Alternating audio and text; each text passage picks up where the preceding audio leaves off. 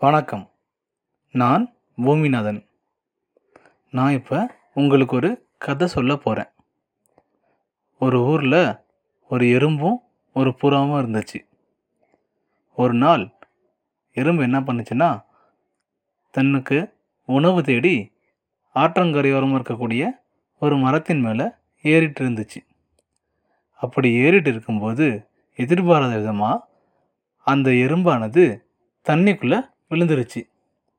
தண்ணிக்குள்ளே விழுந்துட்டு தன்னை காப்பாத்துங்க காப்பாத்துங்க அப்படின்னு சத்தம் போடும்போது அங்கே இருந்த புறா அதனை பார்த்துட்டு எறும்பு தப்பிக்கிறதுக்காக தான் பக்கத்தில் இருந்த ஒரு இலையை பறித்து நதியின் மேலே போட்டுச்சு.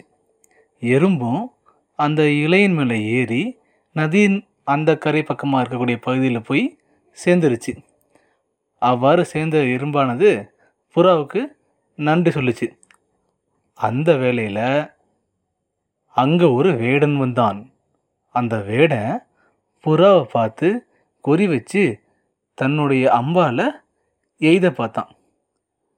அப்படி எய்துறத எறும்பு பார்த்துட்டு அந்த எறும்பு என்ன பண்ணுச்சு அப்படின்னா அங்கேருந்து வேகமாக நகர்ந்து போய் அந்த வேடனுடைய காலை கடிச்சிச்சு.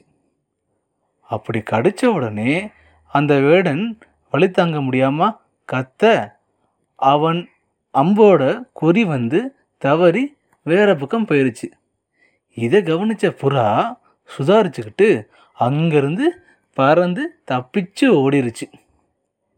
இப்போ இந்த கதையிலேருந்து நம்ம என்ன தெரிஞ்சுக்கிட்டோம்? ஆபத்தில் நமக்கு உதவுற நண்பன் தான் உண்மையான நண்பன்.